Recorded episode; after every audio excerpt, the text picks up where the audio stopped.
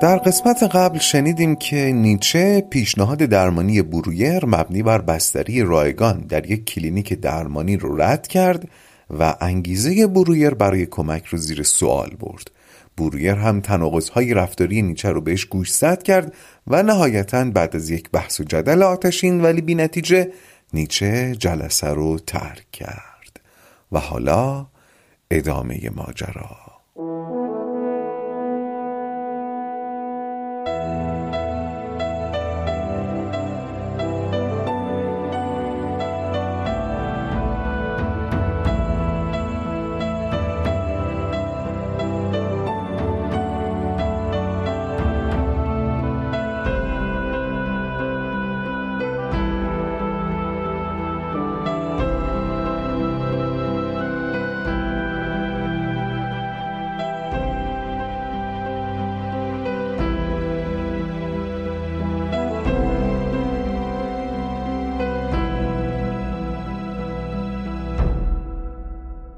نیچه که از اتاق رفت بیرون برویر خشکش زده بود.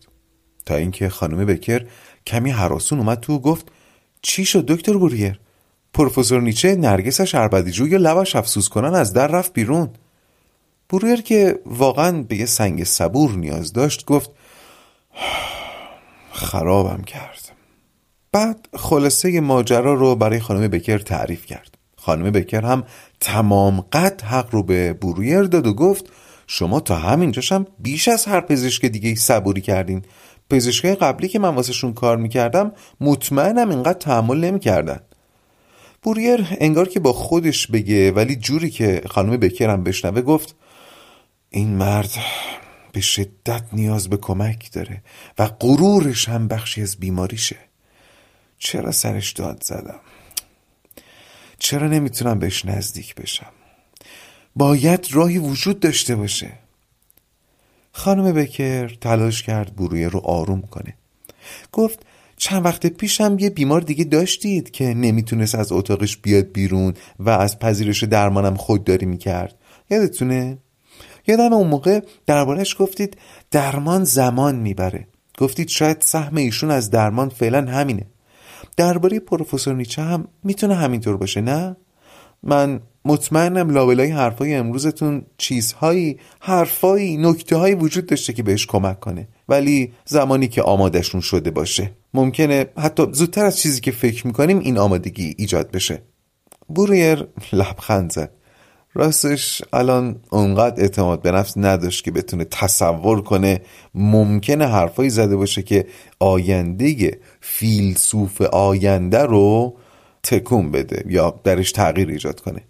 لبخندش هم به خاطر تلاش دلنشین خانم بکر بود برای کمک کردن. بوریر برخلاف نیچه قدردان این حس بود. از تلاش خانم بکر برای تسلا دادنش تشکر کرد و برنامه عصر رو با هم مرور کردن و گوشه ذهنش بود که شب شام مهمون دارن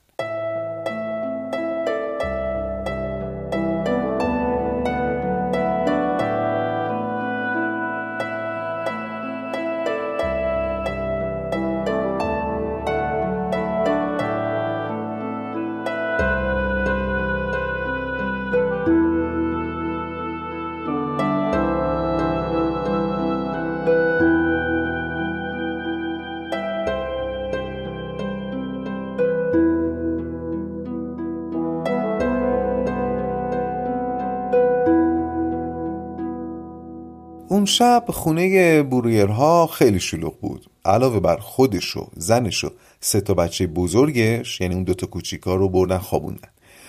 جز اینا پدر و مادر ماتیلدا سه تا خواهر ماتیلدا که یکیشون هم شوهر داشت با سه تا بچهشون مهموناشون بودن. با جناق برویر رو می‌شناسیم دیگه. ماکس همون که اورولوژیست بود. امشب قراره بیشترم بشناسیمش. خب اولا بوریر و ماتیلدا و اون دوتا خواهر مجرده ماتیلدا مذهبی نیستن. ولی بقیه چرا؟ و ماتیلدا به احترام بقیه غذای حلال درست کرده بود. خب می‌دونید که یهودی ها هم های دینی دارن در غذاشون. امشب قرار بود فرویت هم باشه یعنی دعوت بود ولی نتونست بیاد سر شلوغ بود و همین بدجوری برویر رو دمق کرده بود. شام رو که خوردن برویر و ماکس طبق عادت چند سالشون دسر رو برداشتند که برن اتاق مطالعه برویر تا موقع شطرنج دسر بخورن. برویر و ماکس قبل از اینکه باجناق بشن همدیگر رو میشناختن. ولی اگه باجناق نشده بودن قطعا دوست نمی شدن چون خیلی فازشون با هم فرق داشت. ولی خب الان با ریسمانی نامرئی به هم وصل بودن دیگه. بوریر مهارت پزشکی ماکس رو قبول داشت انصافا و ذاتا اون آدم باهوشی می‌دونست. و البته از اینکه شطرنجش هم خوب بود لذت می‌برد دیگه. یه پا داشت برای شطرنج بازی کردن. ولی خب مذهبی بودنش و خیلی پول دوست و مادی بودنش می‌رفت رو مخ بوریر. در ضمن با اینکه همسن برویر بود گوش کنید با اینکه همسن برویر بود پیر به نظر می رسید و این باعث می شد دیدن ماکس و نگاه کردن به صورتش برویر رو مضطرب کنه. این کدوم استرابه؟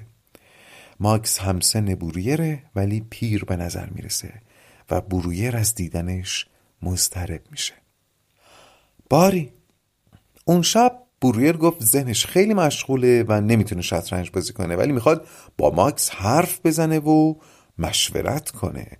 کاری که تو این 15 سال با جناقی ندرتا انجام داده بود. پس برای ماکس هم یه خلاصه نیم ساعت از ماجرای آقای مولر گفت و حتی شجاعت به خرج داد و به سالومه و حسی که بهش داشت هم اشاره کرد. تو رابطه با جناقی اونم با جناقی که از نظر اعتقاد و جهانبینی با تفاوت داره یکم کار عجیبی کرده. ماکس بعد از شنیدن ماجرای آقای مولر یا همون نیچه همونطور که با اون جسه عظیمش لم داده بود روی کاناپه دو نفره که واسه اون یه نفره محسوب می‌شد گفت بابا طرف دیوونه است. چرا خودتو سرزنش می‌کنی؟ وقتش که بشه خودش التماس کنن برمیگرده مطبت. بوریر سعی کرد ماکس رو متقاعد کنه که مسئله به این راحتی هم نیست.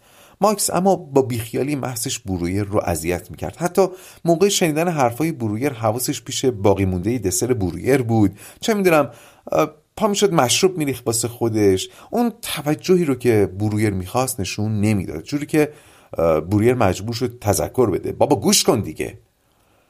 بوریر گفت ببین فرض کن یه بیمار با ورم شدید پروستات بیاد پیشت. که دچار انصداد ادرار شده و کلیش داره مسموم میشه. ولی از درمان امتنا می‌کنه. فرض کن حالا مثلا از وسایل پزشکی میترسه. از سند و این لوله های ترسناکی که می‌خوای فرو کنی بهش. یا اصلا چه می‌دونم دچار ترس های عجیبه فکر می‌کنی می‌خوای اختش کنی. تو این شرایط چی کار می‌کنی؟ ماکس یکم تفره رفت اولش که مثلا من همچین بیماری تا حالا نداشتم یا چه می‌دونم از خانوادهش می‌خوام یه فکری به حالش بکنن. ولی وقتی برویر اصرار کرد که جواب روشن بده گفت میبرمش تیمارستان میبندمش به تخت سنده رو فرو می‌کنم. ولی این هم جوابی نبود که برویر دنبالش باشه گفت ببین اینجوری احتمالا سر یه هفته به کشتنش میدی. من فکر می‌کنم اگه تو این موقعیت قرار بگیری تلاش می‌کنی ذهنیت این آدم رو نسبت به درمان تغییر بدی. غیر از اینه اصلا مثل بچه ها تا حالا دیدی بچه ای از دوا دکتر استقبال کنه؟ نه. ما سعی می‌کنیم با بچه حرف بزنیم و به زبان خودش براش توضیح بدیم که چرا باید این کارو بکنه. ماکس که گفته بودم آدم مادی و پول دوستیه گفت جوزف در ضمن به هزینه های این درمان فکر کردی؟ این برنامه که دادی هزینهش سر به فلک می‌کشه از پس هزینهاش برمیاد. اینجا برویر تازه گفت که می‌خواد از اون تختای وقفی برای درمانش استفاده کنه و قرار نیست پولی ازش بگیره. و ماکس دیگه قاطی کرد. گفت جوزف واقعا دارم نگرانت میشم. دنبال درخواست یه دختر روس می‌خوای بیماری صعب العلاج یه دیوونه رو درمان کنی؟ اونم در حالی که کمک تو پس می‌زنه. اونم تازه مجانی. تو دیوونه تری یا اون؟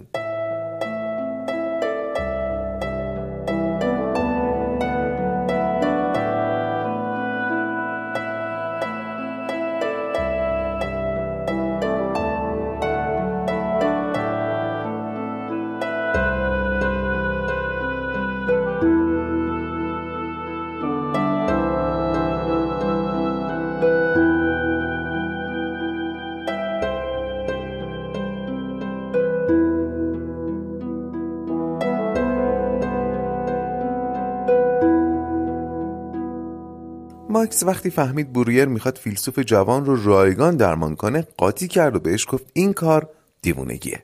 برویر سعی کرد خونسرد بمونه ولی بالاخره یکم لحنش تند شد و گفت حالا همه حرفامو ول کن بچسب به این رایگان بودن درمان. ماکس تا همین الان از پس خرج کردن درآمدت بر نمیای. تازه سود پول توی بانکم هست همینجوری داره تلمبار میشه. ارسی زنت هم هست. اینکه تو هنوز اینقدر ذهن درگیر پول دیوونگی نیست؟ منم خیلی بیشتر از نیازم پول دارم. چرا باید واسه درمانی فیلسوف آینده دار ولی فقیر چرت که دستم بگیرم؟ ماکس کوتاه اومد و گفت آره آره اینو قبول دارم. راستش خودم هم نمی‌دونم چرا هنوز کار می‌کنم. اصلا چرا حق ویزیت می‌گیرم؟ ولی تو هم چه بیمارای عجیبی داری یا؟ اون از اون دختره که یه روز پا می‌شد نمی‌تونست آلمانی حرف بزنه و هر روز یه فلج جدید سراغش میومد و یهو از آب خوردن میترسید. یا اون خانمه که میترسید از اتاقش بیرون بیاد؟ حالا هم این فیلسوف دیوونه. جوزف تو بهترین دکتر داخلی وینی. این همه تحصیل و اعتبار کسب نکردی که مداوای جنون کنی. همین الان هم اگه یهودی نبودی باید استاد تمام دانشگاه وین می‌شدی. ولی به نظرم با این کارات ممکنه همین اعتباری هم که داری از دست بدی. بوریر دیگه کفری شد. پاشو جعبه شطرنج رو باز کرد و مهره رو چید و گفت بیخیال ماکس من با تو نمی‌تونم درد دل کنم. آره من دیوونم بیمارام دیوونن دارم آبری حرفه‌ایمون می‌برم و توصیتم اینه که بچسبم به پول. ماکس گفت بابا من که حرفمو درباره پول پس گرفتم. بوریر گفت بلد نیستی کمک کنی ماکس بلد نیستی. ماکس ناگهان جدی شد و گفت نه تلاش می‌کنم حواسم هست. دارم گوش میدم بگو. بوریر دوباره شروع کرد و شرح مختصری از ماجرای آقای مولر رو گفت و اضافه کرد ببین ماجرا برای من فقط این آدم نیست. مسئله اصلی اینه که علم پزشکی برای کمک به موارد شبیه به این و اون چندتایی که تو اشاره کردی و احتمالا هزاران هزار مورد مشابه کاملا ساکت و خاموشه. می‌فهمی؟ کاملا ساکت. ماکس اینجا بالاخره نشون داد که اگه بخواد می‌تونه در جایگاه مشاور قرار بگیره. گفته بودم که برویر درش ذکاوتی سراغ داشت. گفت ببین جوزف تو با این پروفسور جوان وارد رقابت و جنگ شدی. این کار رو زمان دانشجویی با استادامون می‌کردیم ما یادمونه. وقتی یه چیزی رو اشتباه می‌گفتن باهاشون میجنگیدی. یادم یه بار یه استاد بهت گفت آقای بوریر شما اون انرژی رو که صرف اشکال پیدا کردن می‌کنی واسه یاد گرفتن به کار بگیر. الانم جوزف همچین رویه ای رو پیش گرفتی. خودت میگی طرف نابغه است. خب با نابغه که نمیشه در افتاد. خب چرا راه دیگه جز پنجه در پنجه انداختن پیدا نمی کنی؟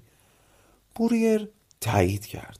گفت آره اتفاقا موقع گفتگومون همش یا تصویر صفحه شطرنج جلو چشمم بود یا رینگ بوکس.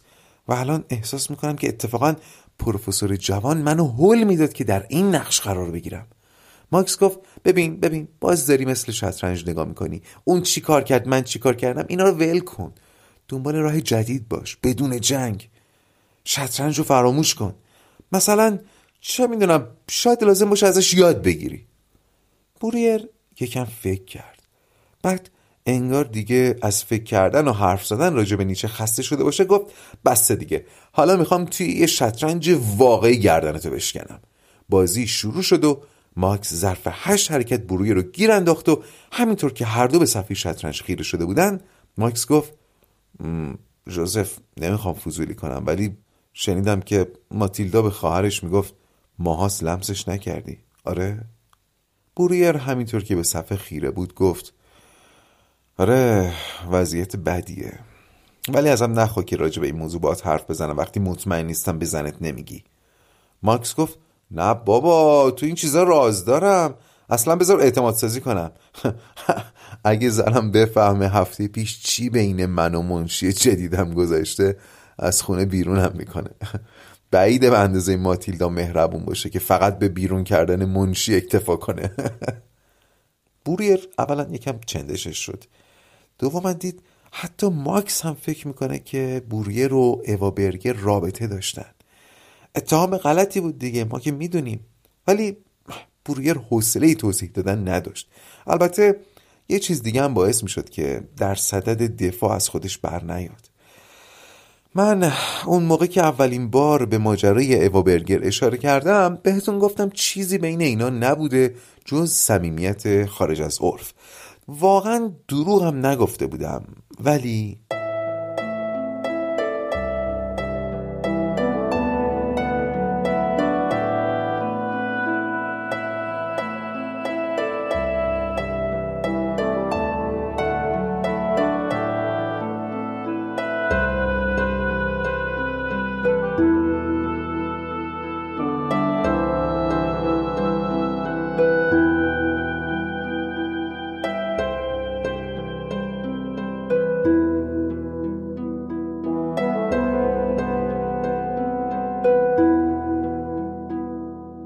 رابطه برویر و منشیش اوا برگر خیلی بیشتر از ظرفیت عرفی اون موقع صمیمی بود. برای سالها تمام اسرار زندگی همو می‌دونستن و گفتم که ماتیلدا مطمئن بود دیشیز برگر در جریان تمام ماجرای برتا بوده اونم با جزئیات. و حدسش هم درست بود. خیلی وقتا برویر درباره احساسات و کشش های عاطفی و جنسیش نسبت به برتا با دوشیزه برگر حرف می‌زد و ازش راهنمایی می‌خواست. اما اما برسیم به اون نقطه تاریکی که در ذهن برویر وجود داشت و باعث می‌شد شجاعت اعلام براعت از رابطه خلاف شهر با اوا برگر رو نداشته باشه. یه روز که برویر داشت با اوا برگر درباره برتا درد دل می کرد و دیگه حالش خیلی خراب شده بود اوا بهش گفت جوزف این راهی که تو پیش گرفتی عاقبت خوشی نداره. وضعیت برتا جوریه که می‌تونه زندگی تو نابود کنه. دودمان تو به باد بده. من خیلی نگرانتم و حاضرم برای اینکه از فکر برتا بیای بیرون هر کاری بکنم. هر کاری. اینا رو که گفت آتش شهوت در دل بوریر زبانه کشید. این یه دعوت بود؟ اوا داشت خودش رو عرضه می کرد خدا رو شکر بوریر درست دلش یکم زود میلرزید ولی خودداری رو بلد بود. اون روزم مثل همه بزنگاه های دیگه دست از پا خطا نکرد ولی بعد از اون همیشه گوشه ذهنش بود که قضیه اون روز چی بود. و راحت بگم یکم حسرت می‌خورد. برگردیم به زمان حال. بروگر به این فکر کرد که در حق اوا ظلم کرده. حتی اوا بعد از اخراج حاضر نشد برویر رو ببینه و کمک مالیش رو رد کرد و دیگه پیداش نشد و رفت که رفت. برویر دید الان سکوتش می‌تونه ظلم دیگه ای به دوشیز برگر باشه و باید از نجابتش دفاع کنه. گفت ماکس من فرشته نیستم ولی قسم می‌خورم اون دختر رو حتی لمس نکردم. لحنش انقدر صادقانه بود که ماکس هم پذیرفت. بوریر گفت می‌دونید چرا این فکر رو کردی؟ دوستی ما خیلی نزدیک شده بود. محرم راز هم شده بودیم و این غیر معموله. درک می‌کنم. ولی دختر بیچاره در ازای سالها خدمت و حمایت پاداش بدی گرفت. خیلی پشیمونم ماکس. نباید مقهور خشم ماتیلدا می‌شدم. ماکس پرسید رابطتون به خاطر همین ماجرا سرد شده؟ پوریر گفت ببین سر ماجرای برتا و اوا ماتیلدا خیلی اذیتم کرد ولی درکش می‌کنم و تا حدودی بهش حق میدم. توجهی که باید مال ماتیلدا می‌شد به برتا و اوا نشون می‌دادم. ولی فکر می‌کنم مسئله عمیقتر از ایناست. ماتیلدا همین الانش هم یه زن خیلی زیباست. حتی شاید زیباتر از اول ازدواجمون. ولی نمی‌تونم لمسش کنم. نمی‌خوام نزدیکم بشه. ماکس که دوباره رفته بود تو اون قالب آداب گریز و دیگه کلش هم با مشروب حسابی گرم شده بود گفت بابا این که چیز غیر معمولی نیست زن من شاید به خوشگلی ماتیلدا نباشه ولی قطعا زن زیبایی حساب میشه. ولی من نمی‌دونم چرا از دیدن منشیم که منو یاد وزق میندازه بیشتر تحریک میشم. زنم بهترین لباسای شب برام میپوشه. به شدت تمیزه به شدت آراسته است. ولی وقتی از فلان خیابون که پاتوق روسپیاس رد میشم اگه از آبروم نمیترسیدم می‌رفتم سراغ اون روسپیایی که نه تمیزن نه خوشگلن نه خوشپوشن. تازه می‌دونم همشون سوزاک و سفلیس دارن. برویر باز از این میزان بیآبرویی در حرفای ماکس معذب شده بود. ولی خندش هم گرفته بود و یه جورایی دلش هم گرم شد. ولی گفت ببین ببین مشکل خستگی نیست. این نیست که از ماتیلدا خسته شده باشم یا دلمو زده باشه. ماکس گفت چی شده؟ می‌خوای مایلت کنم؟ فکر شاید دچار اختلال نوز شده باشه. برویر گفت نه آقا جان مشکلی ندارم. اتفاقا تمایلم هم زیاده. ولی نمی‌دونم. شاید چون این تمایل به سمت چند زن دیگه هم چرخیده حالا نسبت به ماتیلدا احساس گناه می‌کنم. نمی‌دونم. شاید. مثلا گفتم. بوریر احساس کرد خودفشایی ماکس بهش کمک کرده که خودش رو تخلیه کنه. و راحت تر از چیزی که از خودش سراغ داره داشت درد دل می‌کرد. ادامه داد ولی بازم میگم به نظرم قضیه عمیق تر از ایناست راستش مدتی افکار ترک خانواده سراغم اومده. ببین من هرگز این کارو نمی کنم ولی نمی‌دونم چرا به ذهنم می‌رسه. باور کن حتی لازم نیست بهم به بگی این کار دیوونگیه چون خودم می‌دونم. ولی خب به سرم می‌زنه دیگه. به سرم می‌زنه که اگه از شر ماتیلدا راحت بشم همه مشکلاتم حل میشه. ماکس حتی با اون کله گرمش دیگه ادامه این گفتگو رو به صلاح ندونست. با فیلش برویر رو کیش کرد تا بازی ادامه پیدا کنه. برویر هم به بازی برگشت سرش پرز سودا دلش پرز بیم.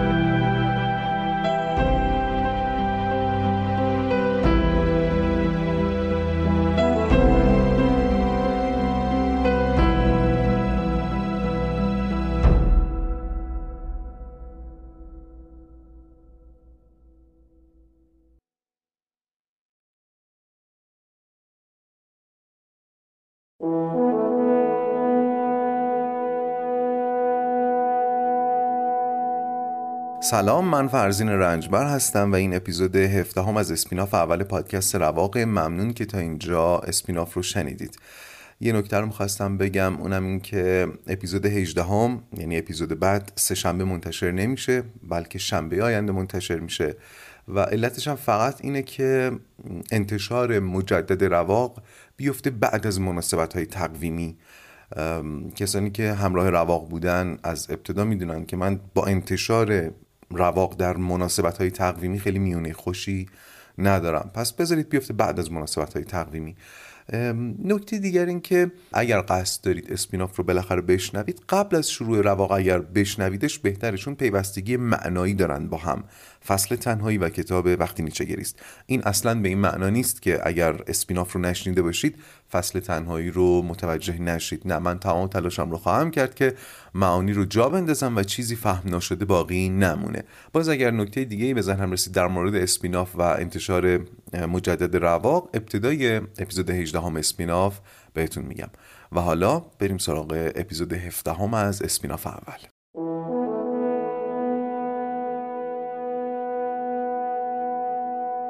در قسمت قبل شنیدیم که برویر با باجناقش ماکس درباره نیچه صحبت کرد و برخلاف انتظارش گفتگوی خوبی از آب در اومد.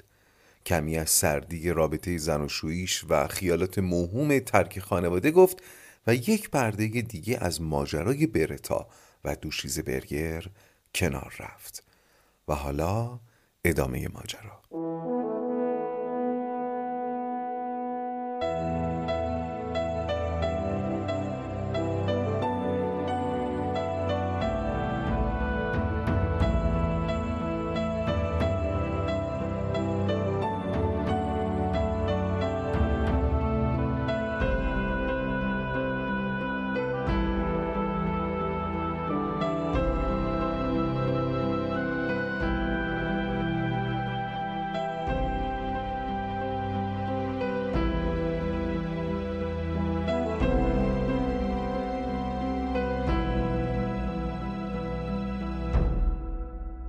شب بعد از مهمونی برویر تو فکر حرفای ماکس به بستر رفت.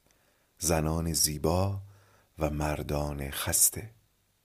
احساس می‌کرد سبکتر شده. این احتمالا تأثیر حرف زدن با ماکس بود. به این فکر کرد که سالها ماکس رو دست کم گرفته بوده. بوریر توی تخت بود که ماتیلدا از پیش بچه ها برگشت و شب به خیر گفت. بوریر جوابی نداد. شاید ماتیلدا فکر کنه خوابیده. توی فکر و خیال خودش بود که به خواب رفت. بهتون نگفته بودم خواب برویر خیلی سبک بود.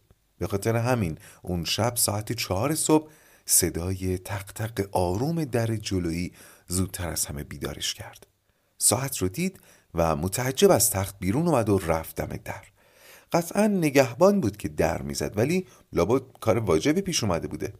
خدمتکار خونه که اتاقش نزدیک در بود هم بیدار شده بود ولی برویر بهش گفت خودش در رو باز می‌کنه. در رو که باز کرد نگهبان گفت دکتر بوریر باید ببخشید ولی آقای موسنی سراسیمه اومده جلوی در و سراغ شما رو می‌گیره. بوریر سرک کشید و پیرمرد رو دید که معلوم بود راه زیادی رو توی سرما و برف با سرعت طی کرده تا به اینجا برسه. چون هم نفس نفس می‌زد هم رو سرش برف نشسته بود. صدا زد دکتر بوریر بوریر با سر تایید کرد و پیرمرد رو جلو خوند.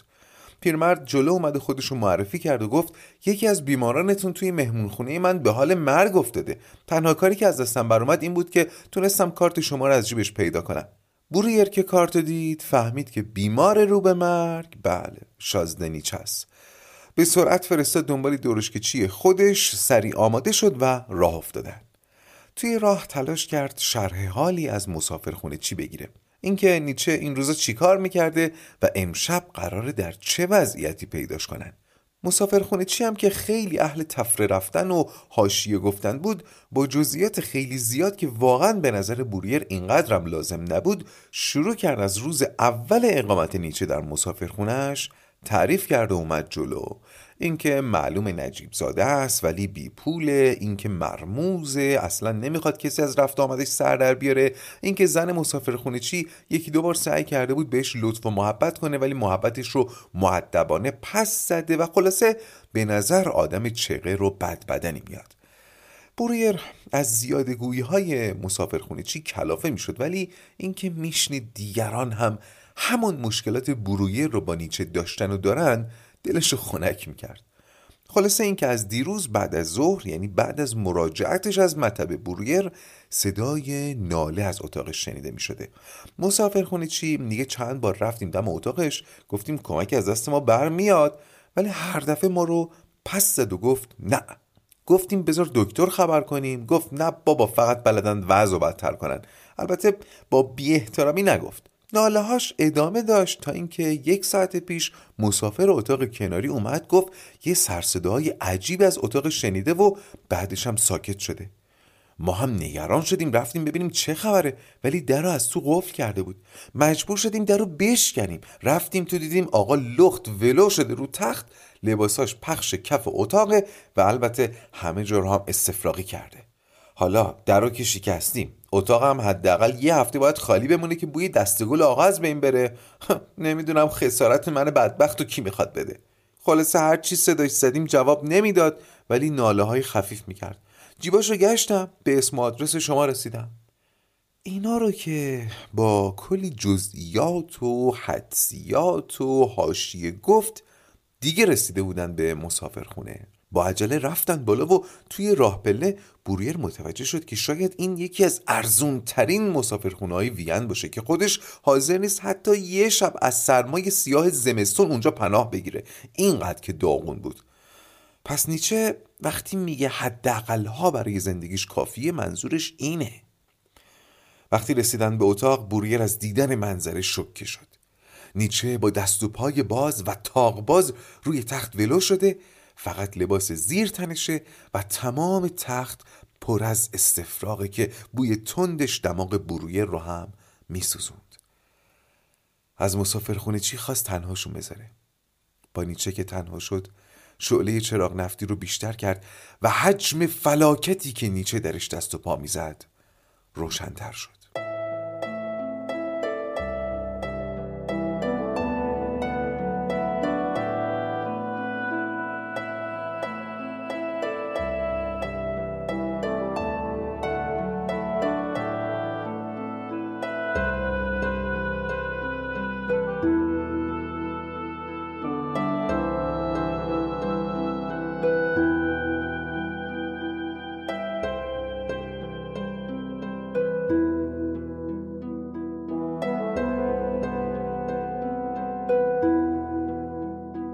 بوریر که با نیچه تنها شد کمی اطراف نگاه کرد و دید که یه شیشه قرص روی زمین کنار تختش افتاده که مطمئن نبود قرصا چیه ولی احتمالا مسکن یا آرام بخش بود.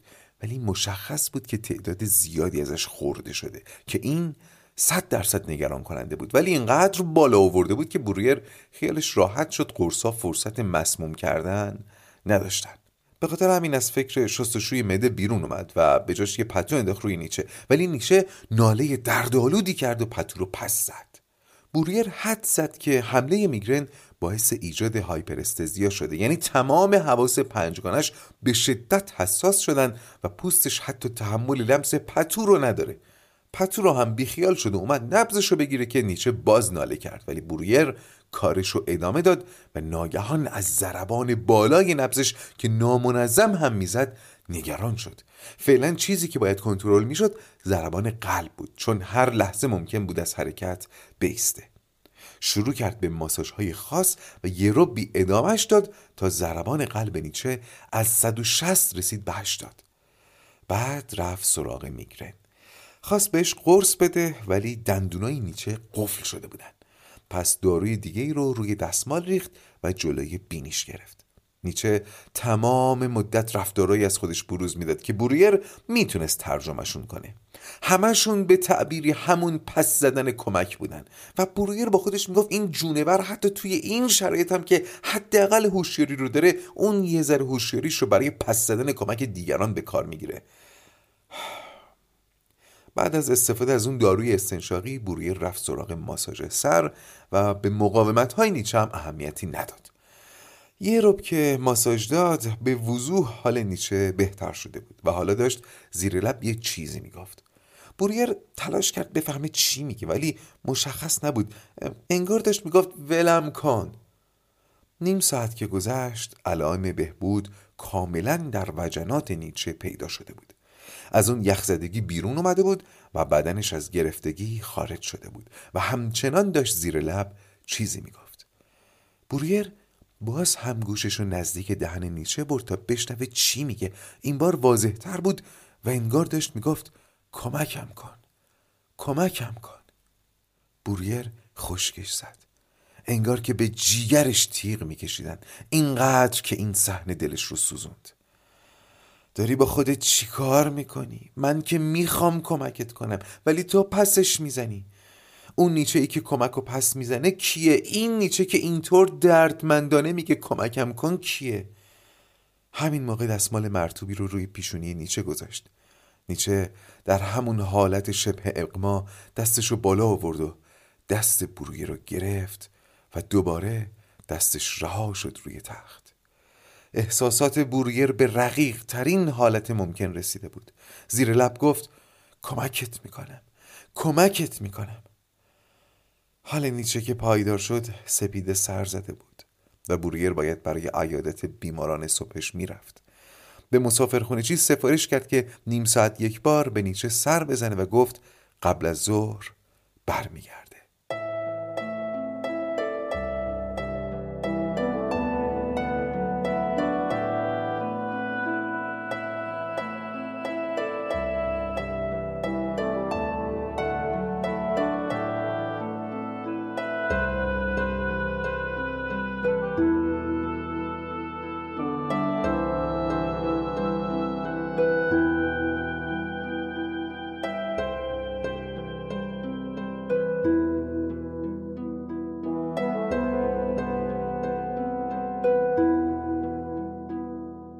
چهار ساعت بعد بوریر برای عیادت دوباره نیچه برگشت و مسافرخونه چی گفت که اصلا بیدار نشده ولی حالش به نظر خوب میاد. بوریر به آرومی وارد اتاق نیچه شد. آروم صداش زد. پروفسور نیچه جوابی نگرفت. این بار صداش زد. فریتز این مخفف خودمونی اسم فردریشه. معمولا بیماران در بیهوشی به اسامی صمیمی خودشون بهتر جواب میدن. مثلا به جای اینکه بگی پروفسور نیچه فردریش بهتره و فریتز از اونم بهتر. منظور برویرم همین بود. می‌خواست استفاده پزشکی بکنه از این خطاب کردن ولی از اینکه برای اولین بار نیچه رو به این اسم صمیمی خطاب می‌کرد هم لذت برد و اتفاقا جواب داد. نیچه چشاشو باز کرد و بوریر یکم از اینکه او رو فریت صدا زده خجالت کشید پس دوباره با همون لحن رسمی گفت پروفسور نیچه خوشحالم که زنده این حالتون چطوره؟ نیچه هم از ته چاه گفت ولی من خوشحال نیستم و حال من وحشتناکه.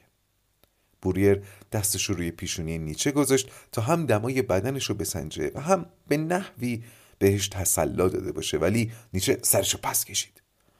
بوریر فکر کرد شاید هنوز هایپرستزیا از بین نرفته ولی وقتی که خواست کمپرس آب سرد بذاره براش نیچه با سردی گفت خودم می‌تونم انجام بدم. و معلوم شد که بله دوباره اون نیچه سنگی ظاهر شده.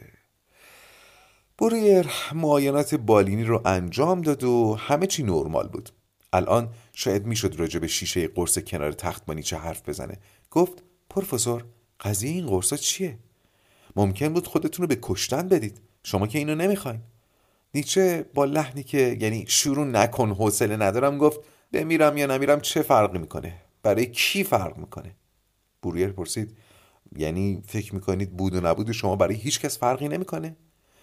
ولی متوجه شد که نیچه دوباره از هوش رفته. باز از مسافرخونه زد بیرون و قرار شد که عصر دوباره به نیچه سر بزنه. عصر که برویر برای بار سوم به عیادت نیچه اومد وقتی وارد اتاق شد باز منظری عجیبی دید. نیچه لباسای رسمی پوشیده بود و حتی کفش باش کرده بود و تاقباز و رسمی توی تخت خوابیده بود. وقتی میگم رسمی یعنی اونجوری که آدمو توی تابوت میخوابونن. بوریر یه لحظه ترسید. احساس کرد این چقدر شبیه تصویر مراسم ختم نیچه است همونجور که خودش پیش بینی کرده بود. توی تنهایی. البته نیچه توی چرت بود و تا برویر وارد شد با وجود اینکه معلوم بود درد داره بلند شد و روی تخت نشست.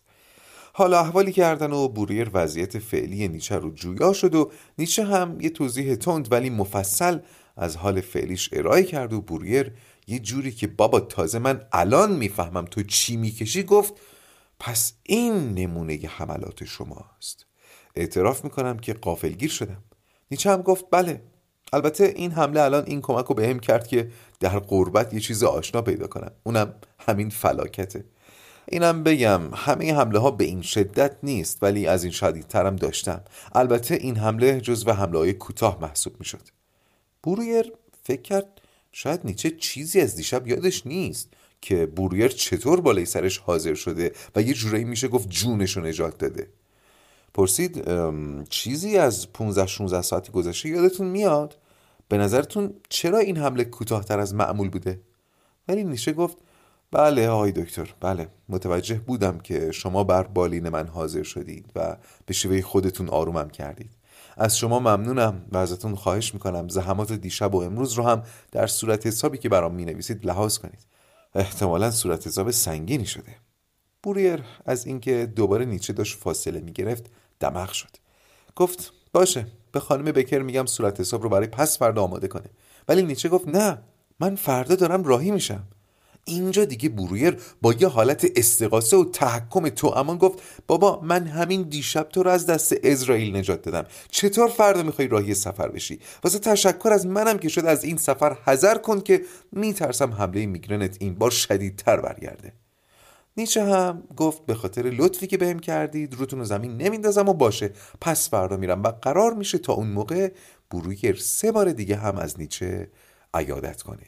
قبل از رفتن بوریر سعی کرد دوباره درباره قرصایی که کنار تخت افتاده بود با نیچه حرف بزنه. خب نگرانش کرده بود. نمی‌دونم توجه شما رو هم جلب کرده بود یا نه ولی برای بوریر تصویری که دیده بود کاملا صحنه خودکشی رو تدایی می‌کرد.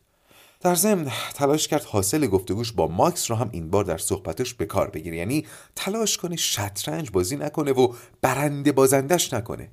گفت پروفسور دیشب هم ضربان قلبتون منو نگران کرده بود که حتما باید دربارش حرف بزنیم و هم شیشه قرصایی که کنار تختتون افتاده بود. به من می‌گفت در مصرف آرام بخش اصلا دقت و مراعات ندارید. فکر می‌کنم اگه دیشب اون همه بالا نیورده بودید ممکن بود جونتون از دست بدید.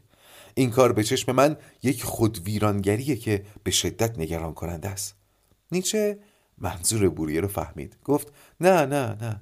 راستش این آرامخشی که می‌خورم تأثیر زیادی نداره ولی کمی تیزی حمله رو می‌گیره.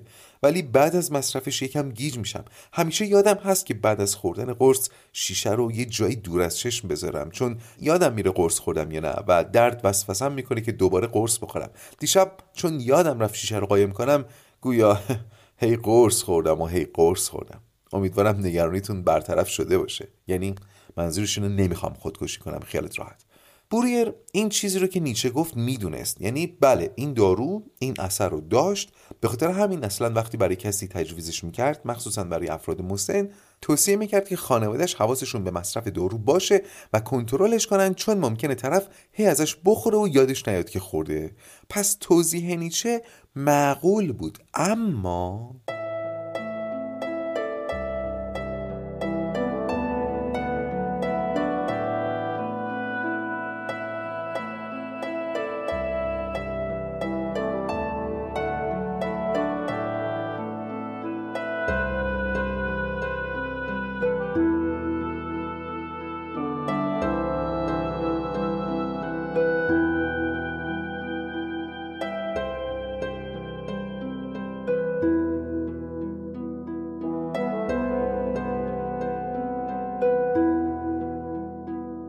اینکه نیچه فراموش کرده شیشه قرصای آرامبخش رو جای دور از دسترسی بذاره به نظر بورگر معقول بود. اما بیایید اون کتابای نیچه رو که برویر روی میز جا گذاشته بود نشونه قرار بدیم. از اینکه کسی کاری رو انجام بده که به ظاهر درش عمدی نداره یا مثلا ناشی از یه فراموشکاری یا سهلنگاری غیر عمده ولی با نگاه روانشناسانه میشه رد پای ناخداگاه رو درش دید. برویر یه لحظه به این فکر کرد که این قایم نکردن شیشه قرصا هم می‌تونه مثل اون کتابایی روی میز باشه دیگه.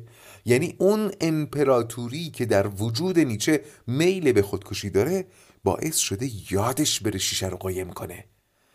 ولی چون با خودش قرار گذاشته بود که دیگه با نیچه نجنگه از بیان این فکر پرهیز کرد و گفت هر جوری باشه به هر حال شیوه مصرف دارو در شما باید تغییر کنه و کنترل بشه. در ضمن پروفسور من فکر می‌کنم این حمله اخیرتون بی ارتباط به جر و بحث دیروز ما نباشه. من دیروز خیلی سر شما داد زدم و زیاده روی کردم. بابتش عذر می‌خوام. ولی نیشه گفت اتفاقا شما خیلی صبوری کردید. آقای دکتر فکر می‌کنم اگه پزشک دیگه بود خیلی زودتر داد و بیداد راه مینداخت و برای اینکه عذاب وجدان نداشته باشید بگم که من اصلا وقتی توی راه وین بودم حس می‌کردم که حمله داره نزدیک میشه.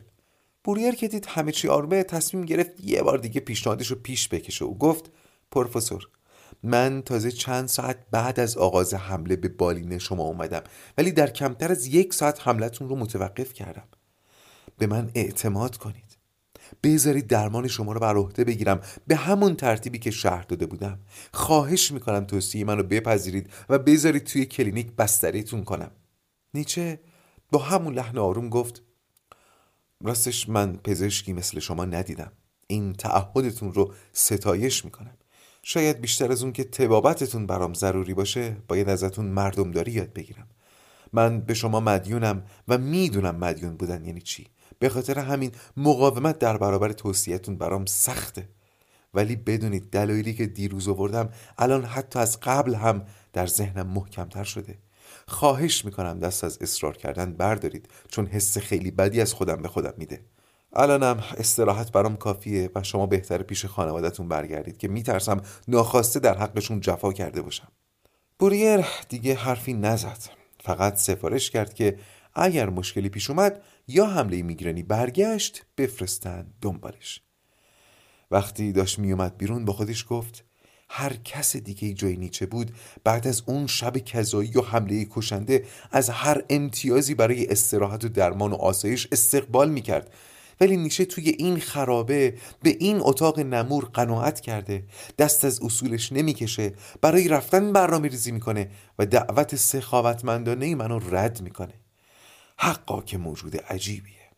از مسافرخونه که بیرون اومد احساس کرد دلش می‌خواد پیاده روی کنه. پس کالسکچیش رو مرخص کرد و راه افتاد. توی راه به این فکر می‌کرد که نیچه پس فردا داره میره و این موضوع خیلی براش مهم بود. ولی چرا؟ چرا موضوع نیچه اینقدر مهم شده بود؟ دیگه نمی‌شد اون انگیزه های اولیه رو اصلا ملاک قرار داد. نکنه از خودم چیزی رو در او می‌بینم. ولی ما از هر نظر با هم متفاوتیم. خانواده فرهنگ دین. نکنه بهش حسودی می‌کنم. ولی آخه چیز خاصی برای حسودی کردن نداره. بجز همون آزادی و رهاییش که در مقابل رنج جسمی که می‌کشه اصلا به چشم نمیاد. نکنه احساس گناه می‌کنم که وظیفم رو درست انجام ندادم. ولی نه اینم نیست. حتی خودش هم اقرار کرد که بیش از چیزی که از یه پزشک انتظار میره وقت و انرژی گذاشتم. پس مجدانم آسوده است. علت این اهمیت هرچی که بود بورگر ازش شکایتی نداشت. اتفاقا ته دلش می‌گفت چه بهتر. این چند روز که با نیچه کلنجار رفتم نه تنها از فکر دائمی به برتا و افکار شهبانی و پست دور بودم بلکه تشنگی فلسفی و نیازم به اندیشه ناب رو هم سیراب کردم. اصلا درگیر بودن با نیچه برای من رهایی بوده. بوریر همچنان که راه می‌رفت و راه می‌رفت ذهنش داشت باز و بازتر می‌شد. یاد لحظه افتاد که نیچه دستش رو گرفته بود. به نظرش اون یه نیچه دیگه بود. نیچه ای که فریاد کمک سر می‌داد و از این کار عبایی نداشت. زیر لب گفت ولی من اون مرد رو لمس کردم. باهاش حرف زدم. چطور می‌تونم دوباره باهاش روبرو بشم؟ اونم ظرف امروز و فردا. بورگر همین لحظه احساس کرد شمعی در سرش داره روشن میشه. فکری داره به ذهنش می‌رسه. همینطور که زیر بارش برف به راهش ادامه می‌داد زمزمه کرد. من دلم سخت گرفته است از این میهمان خانه مهمان کشه روزش تاریک بیهوده قرمز نشدن. قرمزی رنگ نینداخته بیهوده بر دیوار. صبح پیدا شده اما آسمان پیدا نیست. صبح پیدا شده اما آسمان پیدا نیست. گرچه روشنی مرده برفی همه کارش آشود بر سر شیشه هر پنجره بگرفته قرار. من دلم سخت گرفته است از این میهمان خانه مهمان کش روزش تاریک.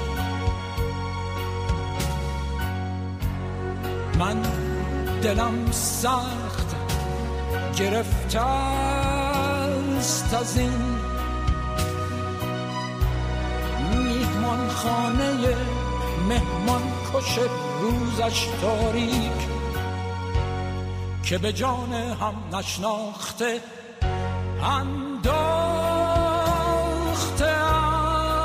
است. چند تن خواب آلود چند تن ناهموار چند تن ناهوشیار که به جان هم نشناخته انداخته است. تن خواب آلود مشتی ناهموار چند تن ناهوشیار چند تن خواب آلود.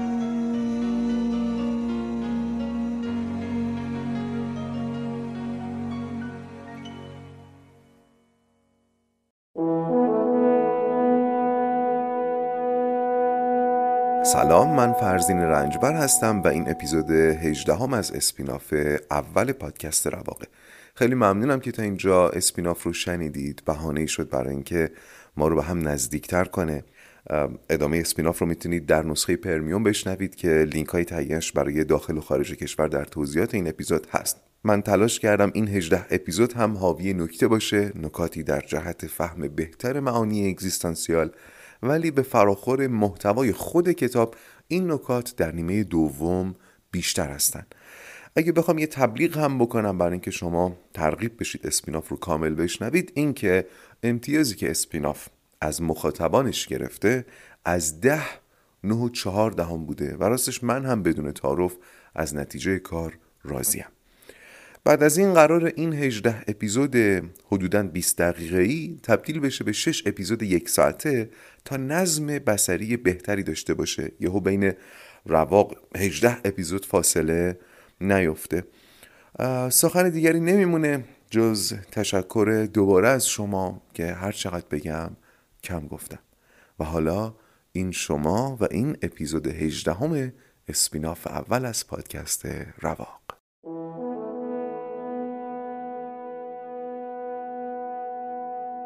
در قسمت قبل شنیدیم که برویر نیمه شب در مسافرخونه محل اقامت نیچه بر بالینش حاضر شد و از یک حمله شدید میگرن نجاتش داد و قرار شد سفر نیچه یک روز عقب بیفته. بوریر در واپسین ساعت حضور نیچه در وین هنوز از تلاش برای درمانش ناامید نشده بود و حالا ادامه ماجرا.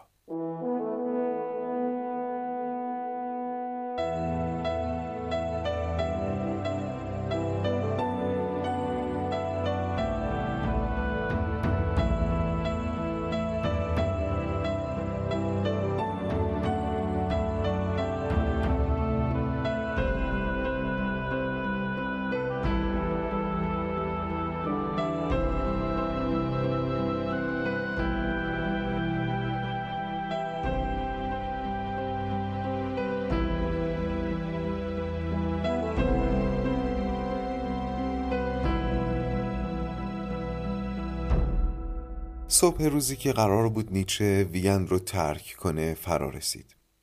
بوریر توی مطبش نشسته بود در حالی که دل تو دلش نبود. بارها و بارها از خودش این سوال رو پرسیده بود که چی شد که مسئله نیچه برای من اینقدر مهم شد؟ دیگه الان مسئله سالومه و درخواستش و زیباییش و قرار گرفتن در حلقه نزدیکانش نبود. دیگه فروید و اینکه درباره بوریر چی فکر می‌کنه مهم نبود. حتی به لذت فلسفیدن کنار نیچه فکر نمی کرد فقط می‌دونست اگه امروز نیچه وین رو ترک کنه اون غمگین ترین آدم دنیا خواهد شد. سعی می‌کرد داستان رو از ابتدا مرور کنه و ببینه چطور احساسش نسبت به نیچه تغییر کرده. اولش اصلا نیچه وجود و اهمیت نداشت. نیچه حلقه ای بود که باهاش به سالومه متصل بمونه. بعدش حتی نیچه و دوست سابقش پل رو به چشم مزاحم می‌دید. یادش اومد زمانی از نیچه خشمگین بود زمانی در شگفتی گاهی دچار دلسوزی می‌شد و نهایتا بهش ارادت پیدا کرده بود. اما الان دیگه اسمش نیاز بود. برویر به نیچه نیاز داشت. اما چرا؟ چی باعث می‌شد بوریر این فیلسوف اونوق یه دنده و سیبیلی رو در این جایگاه ببینه؟ این فکرها تمومی نداشت ولی دیگه ساعت نه شده بود و نیچه باید پیداش می‌شد. زنگ در که به صدا در اومد دل برویر هری ریخ پایین. خانم بکر که داخل اومد تا ورود پروفسور نیچه رو اعلام کنه متوجه حال منقلب بوریر شد. نیچه داخل شد. امروز پالتوی سبزی به تن داشت که مثل بقیه لباساش تمیز ولی مندرس و قدیمی بود و این شولای سبز ظاهری پیغمبرگونه بهش داده بود. مثل همیشه از تعارفات کاست رفت سر اصل مسئله و صورت حساب رو خواست. بعدش با دقت مرورش کرد که مبادا برویر از سر لطف بهش تخفیف داده باشه. ولی برویر حواسش بود که فیلسوف کمک گریز ما از لطف بیزاره. بعدش گزارش پزشکی نیچه رو بهش داد و ازش خواست مطالعش کنه و اگه سوالی داره بپرسه. خب مطالعه برای نیچه راحت نبود ولی خوشبختانه مطب برویر به شدت آفتابگیر و غرق نور بود. به خاطر همین نسبتا راحت گزارش پزشکی رو خوند و گفت واقعا مرحبا. من گزارش پزشکی زیاد خوندم ولی هیچ کدوم اینطور جامع و کامل و قابل فهم نبوده. همکاراتون در گزارش نویسی بیشتر دنبال اثبات سوادشون هستن. غافل از اینکه سواد واقعی اونه که موضوعی قامز رو قابل فهم بیان کنید. بعد در حالی که گزارش پزشکی رو توی کیفش میذاشت گفت خب دیگه من باید برم. آقای دکتر من در حالی ترکتون می‌کنم که بیش از هر انسان دیگه که می‌شناسم مدیونتون هستم. مردم موقع خدافزی از الفاظ و عباراتی استفاده می‌کنن که حاوی انکاره. مثلا به امید دیدار. این به خاطر اینه که جرأت مواجهه با تلخی رو ندارن. تلخی جدایی. پس انکارش می‌کنن. و خیلی زودتر از چیزی که فکر می‌کنن اون قرار پوشالی رو یادشون میره. ولی من هم جرأت مواجهه با تلخی رو دارم و هم خواهان حقیقتم. و حقیقت اینه که ما احتمال قریب به یقین دیگه هم دیگه رو نمی‌بینیم.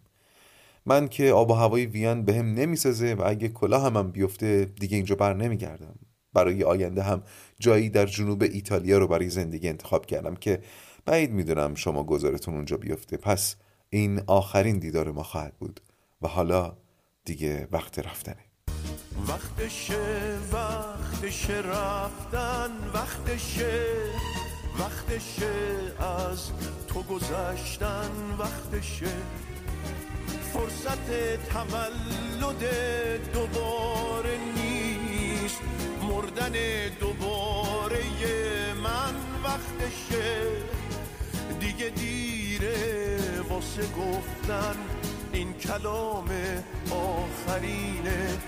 فرصت زجه نمونده لحظه های واپسینه. دیگه با عاطف دشمن واسه دلتنگی رفیقم. توی شط سرخ نفرت بی صدا ترین قریقم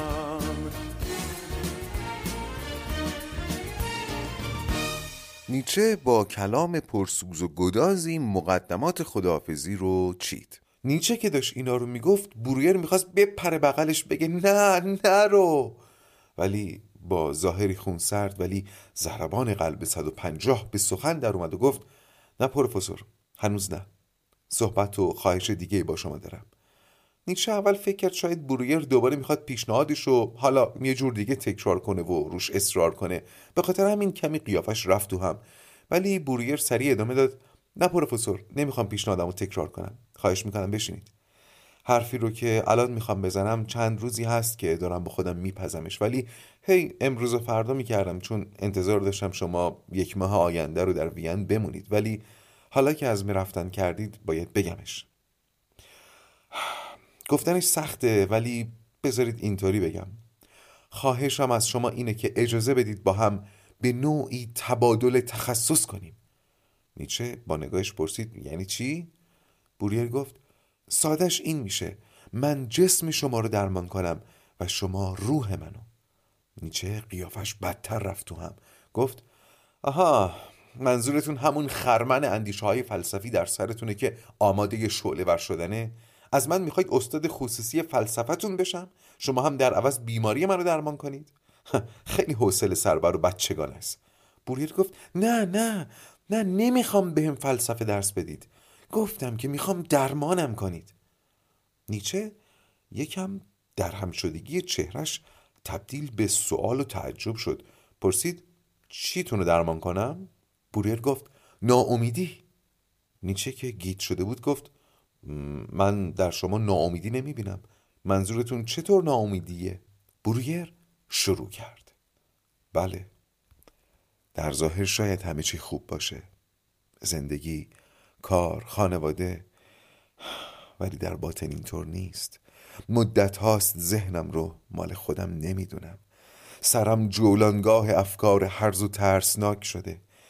خانواده خوبی دارم ولی دریغ از این که بتونم از داشتنشون احساس خوشبختی کنم. احساس می‌کنم همه چیزایی که دارم و مایه رشک دیگرانه در واقع زندان من شدن. احساس می‌کنم هیچ چیز در اختیارم نیست. اگر بود می‌تونستم تغییر ایجاد کنم ولی نمی‌تونم. حس می‌کنم هیچ انتخابی ندارم. دیگه نمی‌دونم چرا زندم ولی همزمان از مرگ میترسم و از پیری حراس دارم. چنان حراس طاقت فرسایی که گاهی برای خلاصی ازش به خودکشی فکر می‌کنم. خب خب خب. باید بگم که تمام این صحنه سازی از پیش تمرین شده بود و برویر دیروز این دیالوگا رو بارها و بارها با خودش تمرین کرده بود. اگه یادتون باشه توی اپیزود 15 ماکس بهش گفت دست از جنگیدن بکش و دنبال راه دیگه ای باش و همین نطفه در ذهن بوریر تبدیل شد به این نقشه که به نظر هم می‌رسید بوریر نقشش رو خوب ایفا کرده. اما اما اما یه حسی که الان توجه برویر رو جلب کرد و دیروز که بارها این بازی رو تمرین کرده بود سراغش نیومده بود این بود که وقتی داشت این حرفا رو می‌زد احساس می‌کرد دروغ نمیگه. این فکر برای لحظاتی ذهن برویر رو پر کرد که بابا چرا من احساس دروغگو بودن رو تصویر نمی کنم ولی باید متمرکز میموند. در انتخاب کلمات و عبارات خیلی وسواس به خرج داده بود و این سناریو رو با گوشه چشمی به شناختی که از نیچه داشت نوشته بود و حالا منتظر واکنش نیچه بود. نیچه همچنان میشه گفت مبهوت بود. سرش رو آروم به اطراف تکون داد و معلوم بود داره فکر می‌کنه که چطور درخواست برویر رو رد کنه. گفت آقای دکتر درخواستتون شدنی نیست من آموزشی در این زمینه ندیدم و تجربه ای هم ندارم این کار می‌تونه خطرناک باشه به این فکر کردید؟ اگه همه چی بدتر بشه چی؟ برویر که گفتم تمام دیروز رو داشت برای این مکالمه تمرین می‌کرد تمام سناریوهای احتمالی رو از پیش آماده کرده بود و خوشحال شد که برای این مخالفت هم جوابی در آستین داره گفت آموزش ندیدید؟ فکر می‌کنید کسی برای این کار آموزش دیده؟ اصلا آموزشی در این زمینه وجود نداره. من عمیقترین و مخفیترین دردهامو به شما گفتم. چون فکر می‌کنم شما می‌تونید این درد رو درمان کنید. ولی باشه. اگه فکر می‌کنید کار شما نیست پس بگید کار کیه؟ یه پزشک؟ یا شاید باید برم پیش کیشیش تا با افسانه و خرافه آرومم کنه. پروفسور منم مثل شما دیگه در برابر مخدر خرافه مقاوم شدم و تسکینم نمیده من فکر می‌کنم زندگیم از چیزی توهی شده که شما تمام عمرتون رو صرف اندیشیدن به اون کردید نیچه گفت مثلا من درباره احساسات شما نسبت به خانوادهتون چه راهنمایی می‌تونم بکنم؟ بوریر گفت درباره پیری، مرگ، آزادی، تغییر، خودکشی، ناامیدی، انتخاب، هدف درباره اینا چی؟ چون می‌دونم اهل تعارف و فروتنی بیخود نیستید میگم که مطمئنم شما بیش از هر کس دیگه در این دنیا در این معانی اندیشه ورزی کردید و خودتون هم اینو می‌دونید. کتاب هاتون به روشنی اینو نشون میده. من اگه می‌خواستم یه اسم روی کتابتون بذارم میذاشتم رساله ناامیدی. نیچه به آرومی شروع کرد و گفت من نمی‌تونم ناامیدی رو درمان کنم. من ناامیدی رو زندگی می‌کنم و این بهاییه که برای خداگاهی باید پرداخت.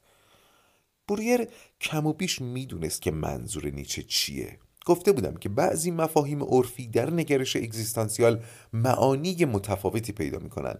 یه نمونه بارزش هم امید بود دیگه و به طبعش ناامیدی. بوریر گفت شاید نباید از لفظ درمان استفاده می‌کردم. منظورم اینه که به من بیاموزید چطور زندگی رو بدون امید درک کنم. چطور رنج های زندگی رو تسکین بدم و تاب بیارم. نیچه همچنان دست و پا می‌زد. گفت من بلد نیستم این اندیشه ها رو به کسی یاد بدم. من برای بشریت می نویسم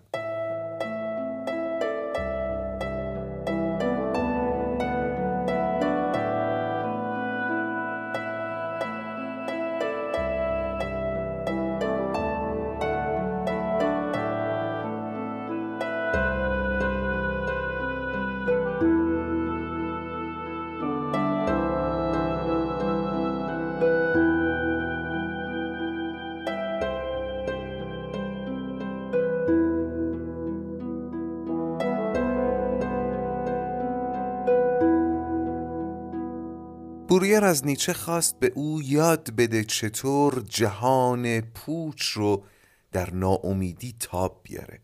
ولی نیچه برای اینکه از سر بازش کنه گفت من برای بشریت می نویسم نمی‌تونم به یک نفر درس بدم. برویر برای این انقلت نیچه هم جواب تو آستینش داشت. گفت پروفسور از شما که اهل علمین بعیده. شما که روش علمی رو می‌شناسید. من ده سال زمان صرف کردم برای تشریح کارکرد گوش داخلی در کبوتر و تأثیرش در مسیریابی این حیوان. به نظرتون می‌تونستم تمام کبوتر رو آزمایش کنم؟ نه. من باید نمونه آزمایشگاهی میداشتم. بعدها نتایج آزمایشاتم رو به تمام کبوتران بعد همه پرندگان بعد همه پستانداران و بعدش انسان تعمیم دادم. روش علمی اینه. شما در کتاب هاتون درباره اعتقاد نوشتید و اینکه شبه پوچگرایی بعد از نظریات داروین آروم آروم زیر پوست اروپا میخزه و بشر به زودی در نبود اساتیر و ماورا و طبیعه در یک خلع معلق خواهد شد. من برداشت خودم رو میگم. اگه غلط بود به هم بگید. من فکر می‌کنم شما مأموریتتون رو معطوف به اون زمان کردید. یعنی زمان استیلای پوچی بر جهان. به خاطر همینم هست که خودتون رو فیلسوف آینده می‌دونید. در نبود ماورا و طبیعه اونطور که شما میگید زمانی که بشر خدایی رو که خودش ساخته کشته در قیاب افسانه و اساتیر چطور میشه زندگی رو تاب آورد؟ بوریر مکس کرد. ببینه نیچه نمی‌خواد اعتراض کنه ولی سکوت از سر رضایتی داشت که برویر رو ترغیب کرد ادامه بده. من فکر می‌کنم مأموریت شما نجات نوع بشر از رنج پوچی و گزارش به پساپوچیه.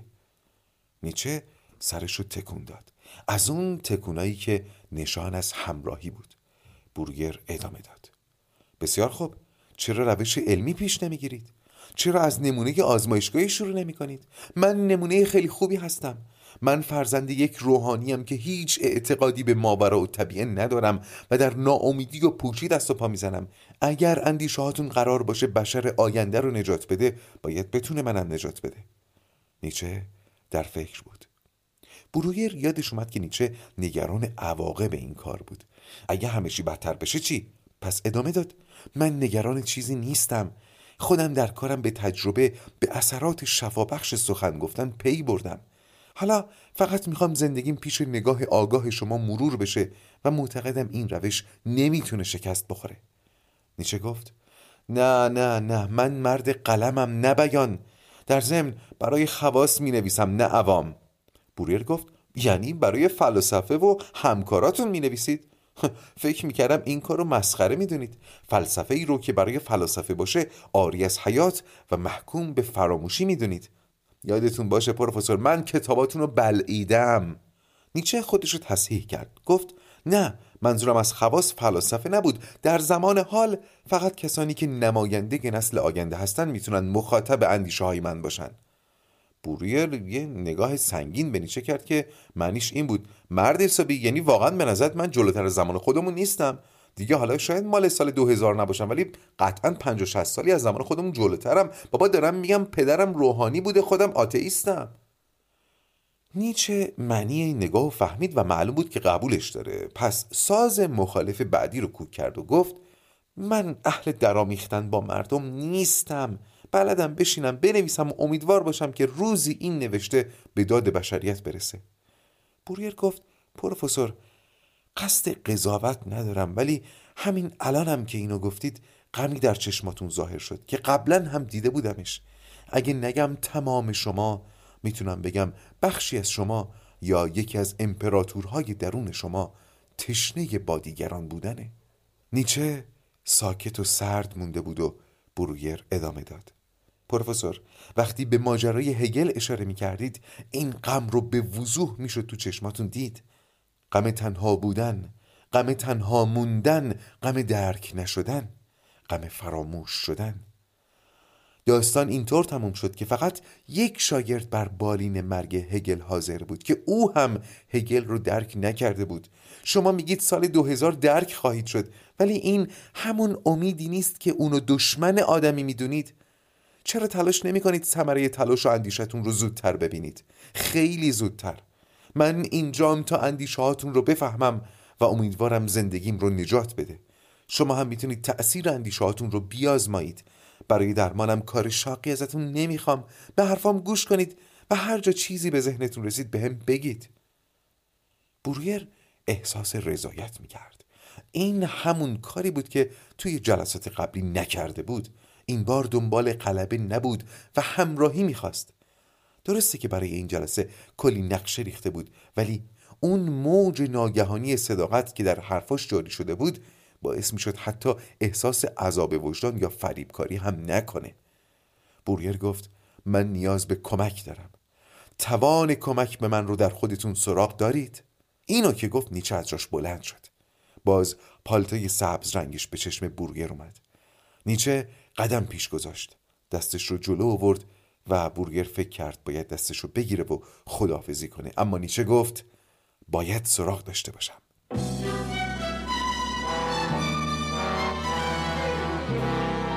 بورگر باورش نمی‌شد. بالاخره موافقت کرد. این مرد سبز پوش دوباره در نگاهش شمایل پیامبران رو پیدا کرده بود. پیامبر عصر پوچی پوشیده در شولای سبز. مولای سبز پوش ای اعتبار عشق شاعر تر از بهار ای تک سوار عشق. در عشق ریز باغ وقتی که گل شکست وقتی که آفتاب در من به شب نشست.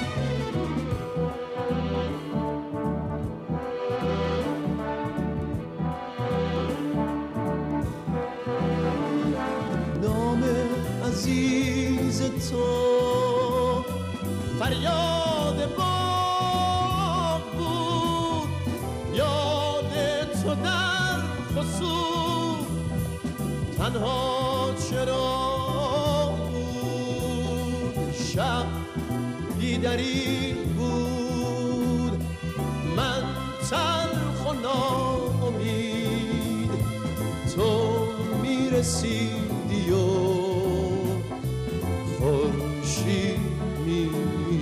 می‌رسید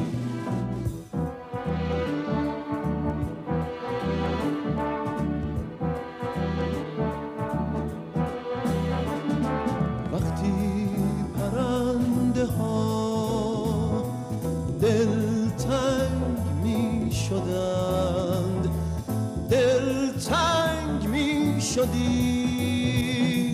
وقتی شکوفه ها شدند بیرنگ می شدی. وقتی کاشگیر از عشق می سرود خرسند می شدی. وقتی ترانه از کوچه می گذشت لبخند می شدی. اعجاز تو به من جان دوباره داد. مولای سبز پوش یادت به خیر باد.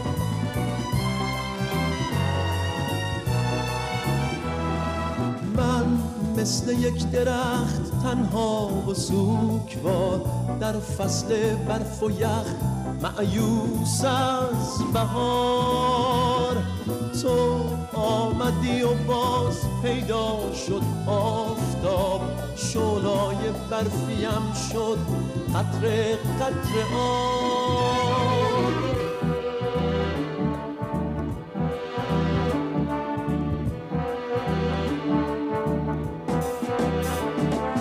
مولای عاطفه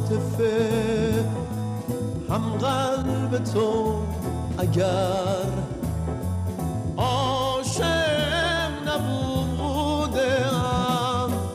جز با تو این چنین با قلب خیش هم صادق نبودم. من مثل یک درخت گل پوش می شوم در بطن هر بهار. تا یک درخت سبز از تو به یادگار باشد در این دیار. اجازه تو به من جان دوباره داد. مالای سبز بوش یادت به خیر باد. اجازه تو به من جان دوباره داد. مالای سبز بوش یادت به خیر.